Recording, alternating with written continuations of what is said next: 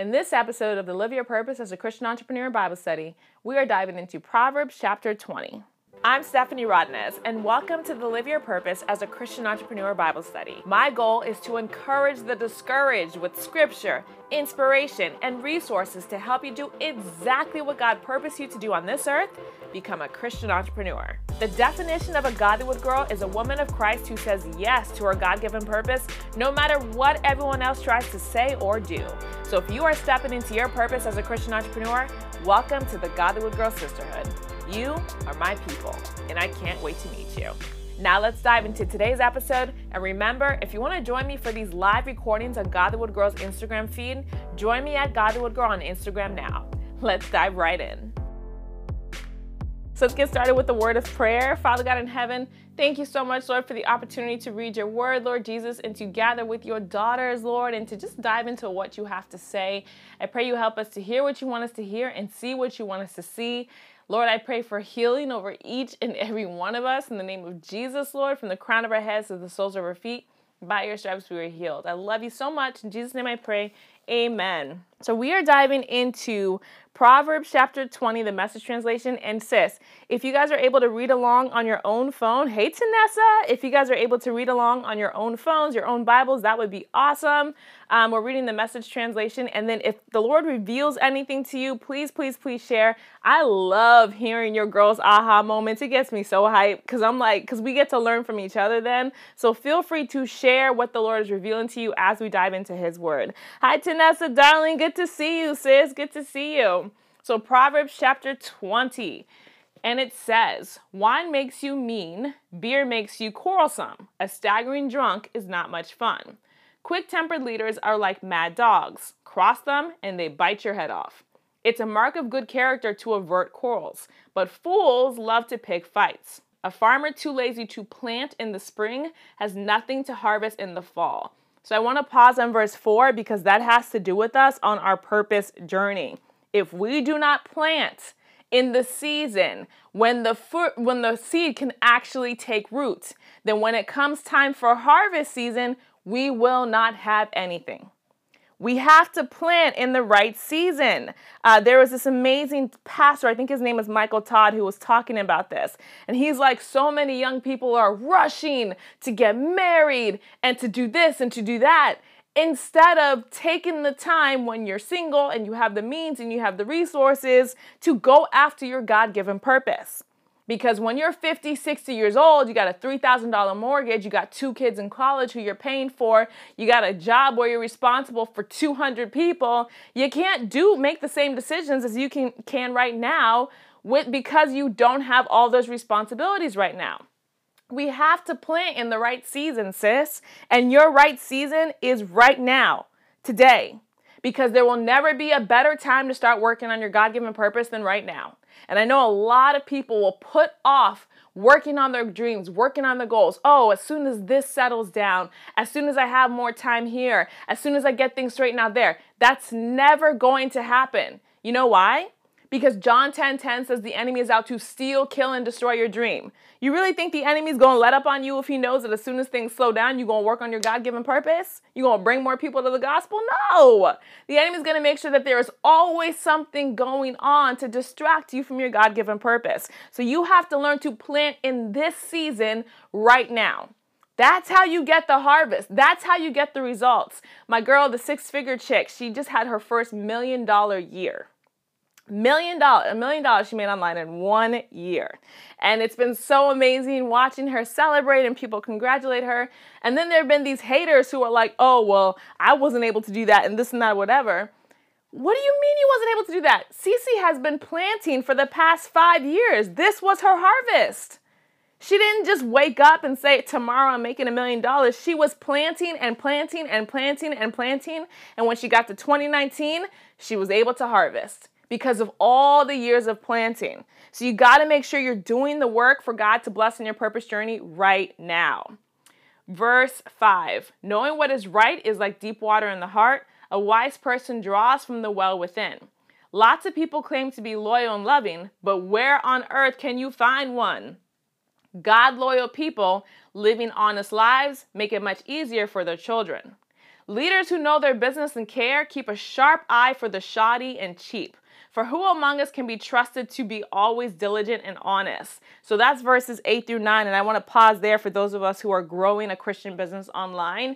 Listen, I have had a lot of experience hiring virtual assistants, hiring freelancers, hiring people to help me out. And just because somebody tells you they're going to do the right thing doesn't mean they're actually going to do the right thing. I feel like it's because I'm a Christian and I'm hiring people who say they're Christians that I was like, oh, they're going to do everything they said they're going to do. No, as leaders, we have to be watching the work. We have to be diligent. We have to be good stewards with what God gave us. We cannot just delegate pieces of our business to other people. It's okay not to micromanage, but we still have to manage. And that's what God is really teaching me. All right, sis, thanks so much for listening to today's episode. Let's pause for a moment for today's sponsor. Verse 10, switching price tags and padding the expense account are two things God hates.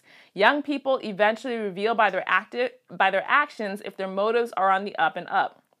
You know what? That's older people too. I'm not even gonna lie. Hey, Fakir Fitness, my husband jumped on. Hey, Rima, good to see you guys. Hey, Gigi. Verse 12, ears that hear and eyes that see. We get our basic equipment from God. Don't be too fond of sleep. You'll end up in the poorhouse. Wake up and get up. Then there'll be food on the table. That's verse 13, and this is actually very true. A lot of you girls have heard me talk about my legendary morning formula. So I'll wake up in the morning. I'll do my praise and worship with the Lord. And then first thing, before I even get out of bed to go use the bathroom or brush my teeth, for 1 hour straight, I will work on my legend goal.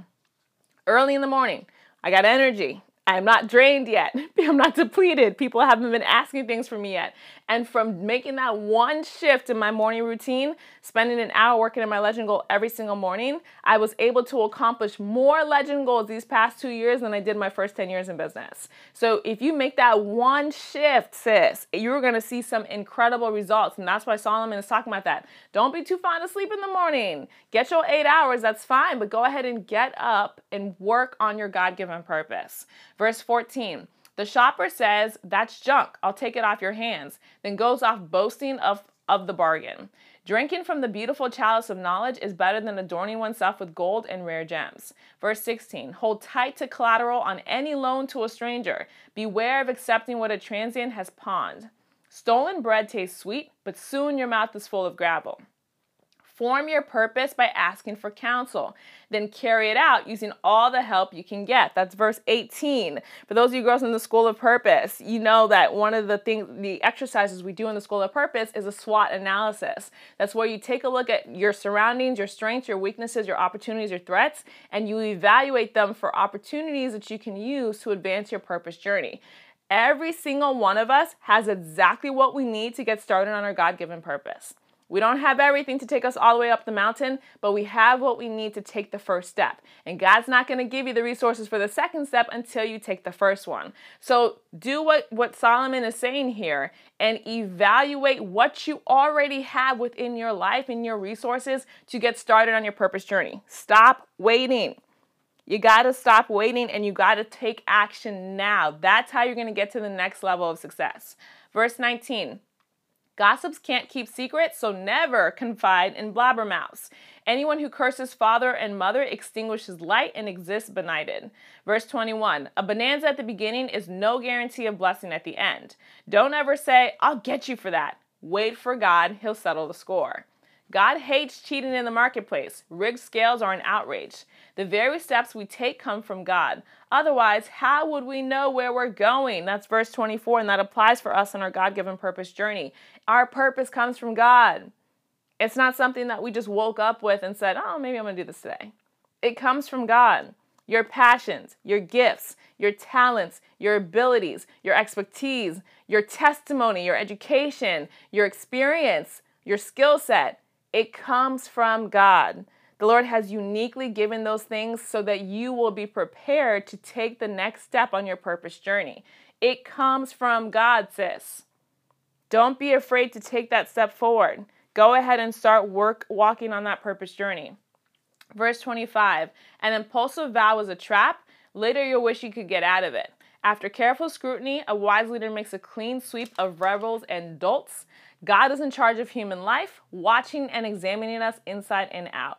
Verse 28, love and truth form a good leader. Sound leadership is founded on loving integrity. Youth may be admired for vigor, but gray hair gives prestige to old age. Verse 30, a good thrashing purges evil. Punishment goes deep within us. I remember getting thrashed.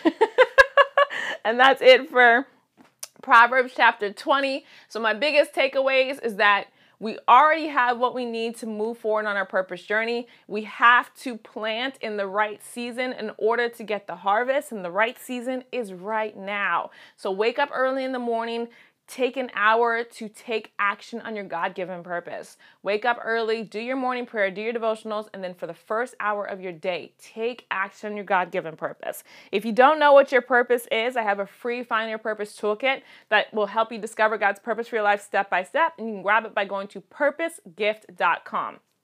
And if you're listening to this, you're like, well, Stephanie, I actually don't really know what being a Christian is. Being a Christian is what it says in John 3:16. For God so loved the world that he gave his only begotten son, that whosoever believes in him shall not perish but have everlasting life. And what that means is that being a Christian is believing in Jesus as your personal Lord and Savior, believing in the sacrifice he made on the cross. So if you want to make that decision today, it's very, very simple. All you got to do is say, Dear Jesus, I believe that you died for my sins. I believe that you rose again. Today, I believe in you as my personal Lord and Savior. Sisters of Christ, if you said that prayer, welcome to the kingdom. Angels are literally celebrating you right now. Your name has been written in the book of life. No man can take it out. Get into a Bible-based church in your area and get started just learning about the Word of God. I always recommend starting with the book of John because it's literally like the Lord's love letter to us. So thank you guys so much for joining me on today's Bible reading. God willing, we'll be back tomorrow morning. May the Lord bless you and keep you. May the Lord make his face to shine upon you. May the Lord be gracious unto you and give you complete and total healing over your body, mind, and soul in the name of Jesus, and give you peace, mercy, and favor forever and ever. Amen. So that's it for today's episode of the Godlywood Girl Live Your Purpose as a Christian Entrepreneur Bible Study. Have any questions? DM me anytime on Instagram or send an email to hello@godlywoodgirl.com. I'd love to hear from you. And don't forget to grab my free Find Your Purpose toolkit to help you get started living God's purpose for your life at PurposeGift.com. Thanks for listening, Godlywood Girl. I'll see you on the next one.